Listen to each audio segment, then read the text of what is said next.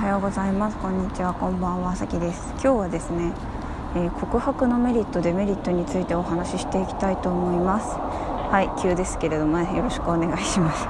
え、っと告白のメリットデメリットって告白ってあれです。好きです。付き合ってくださいっていうタイプのあれです。で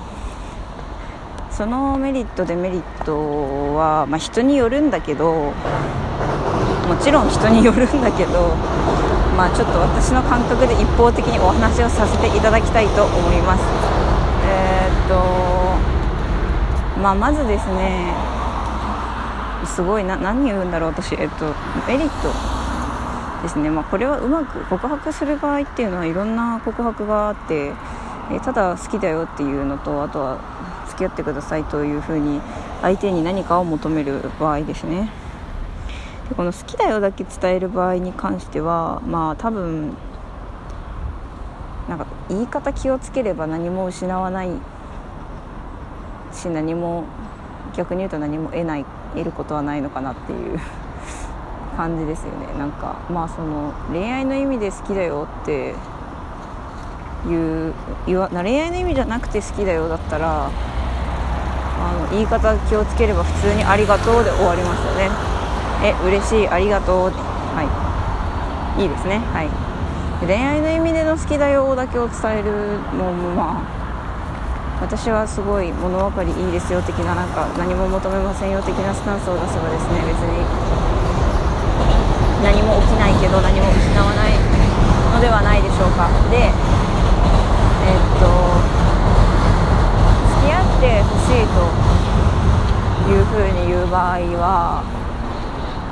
もちろん振られるかもしれないしうまくいくかもしれませんよね。でうまくいったら何がいいことがあるかってなんかすごい当たり前のこと言ってますけどまず好きな人ができることってすごいことですよね。って思うんですよ私は。なんか昔はねすぐ好きな人できたけど最近あんま好きな人できないので好きな人ができるってすごい。うん。だからその人といろんな経験を共有したり体験したりすることできることっていうのはすごい人として成長するしいろんな感情を経験できるっていうのはやっぱり人として深みが出るし新しい自分を知ることができますよね。でまあ恋愛をするとですね私はなんかはですねネガティブな感情になることが割とあるんですがまあそれもですね私はですよ私は曲を作るので、えー、栄養分ですね アーティストとしての。っていうまあでも私みたいに曲を作らない人の場合はどうなるかどうどうどうやって向き合ってんだろうそのネガティブな感情と。まあただその同じようにネガティブな感情になる人がいた時にそういう感情を共感してあげられるっていうのはとってもいいことだなとは思いますね。はい、でじゃああの振られた場合ですね振られた場合はもちろんその人との関係性は変わってしまうかもしれないいや振られても振られなくても変わるんだけど振られた場合は気まずくなるかもしれない。かもしれないけど案外どうなんだろうな。あの告白する人次第かなっていう気もしますね。私今ポスト探してるんですけど一向にポストがなくてずっと永遠に歩いてるんですけどポストどこだろう。困っちゃったな。あれ？ポストなかったかなこの辺に。うんうん。でまあだからその告白された人もですね別に何だろうな告白された人によっては別に何も気にしないで変わらない場合もあってどっちかというと告白した人が気にするんじゃないか。ああそういえばあっちにポストあるな。えー、っとっていうことでですね、まあ、ただですねその失恋するメリットっていうのもあってですねもちろん傷ついたりするかもしれないんですけどなんかそれまでその自分の中の脳の中の恋愛の部分をその人に埋め尽くされているわけですよ。でその埋め尽くされている状態がずっと続いていると。例えば片思いを半年していた場合ね。半年その人に埋め尽くされていた。でその人と、まあ、そのうまくいく未来があるならばそれはいいけれどもうまくいく未来がないのであればそこ早く開けてもらった方がいいわけですよね。断捨離です断捨離。そう。その自分の中の自分の中の恋愛部分をその人に埋め尽くされていた部分をちょっと告白して失恋することで開けてもらうことができるのでそうするとまた新たな何かがね入ってくるわけですよ。もちろんその片思いの中でね成長できるところもあると思うんですけどただね片思いも長くし続けるとですねなんかあんまり別に成長とかないかなっていう感じがして、まあ、もちろんその片思いしているだけで幸せですみたいなあのそういうのもあると思うんですけどなんかもうちょっと自分にとってあんまりこの片思い意味がないなと思うのであればまあそこをね開けてもらうっていうで新しい何かが入ってくることに期待するっていうのもですねあの十分告白するメリットになりうるのではないかと思います。何の話をこんな論理的な口調でしているんだろうなって感じですけどもね。まあそういうふうに私は告白のメリットについては思っていますね。私は告白して後悔したことが一度もないですね。まあ私の場合はですね過去の告白がうーんなんかちょっと適当適当っていうか本当に私の場合は本当にですねその断捨離の断捨離のつもりで告白することが多かったので今まで。ちょっとこの人のこと好きでモヤモヤするのがちょっと疲れたな。もうこの人のこと好きなのやめたいなみたいな感じでですね。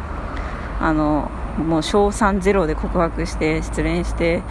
まあでも自分はすっきりするみたいな超自己中なことをですね。あの数年前までやっておりまして、まあ、だからそのその場合はあれですよね。そのそこまでの関係をがなくなるのが嫌みたいな感情になるなるような関係でもないっていう。別にこんなこの関係がなくなろうがどうでもいいわみたいな。そんな取るに足らない関係のためにモヤモヤしていたくないわみたいなですね、えー、私は状態だったんですがまあでもそれって今考えると相手のこと全然大事にしてないなっていうふうに思いますね。で相手のこととか相手との関係が大事であればあるほど告白って躊躇するものなのかなって思っていて失いたくないからですね。うん。でそうそうなんだけど、まあ、だけど相手のことも大事だと思うけど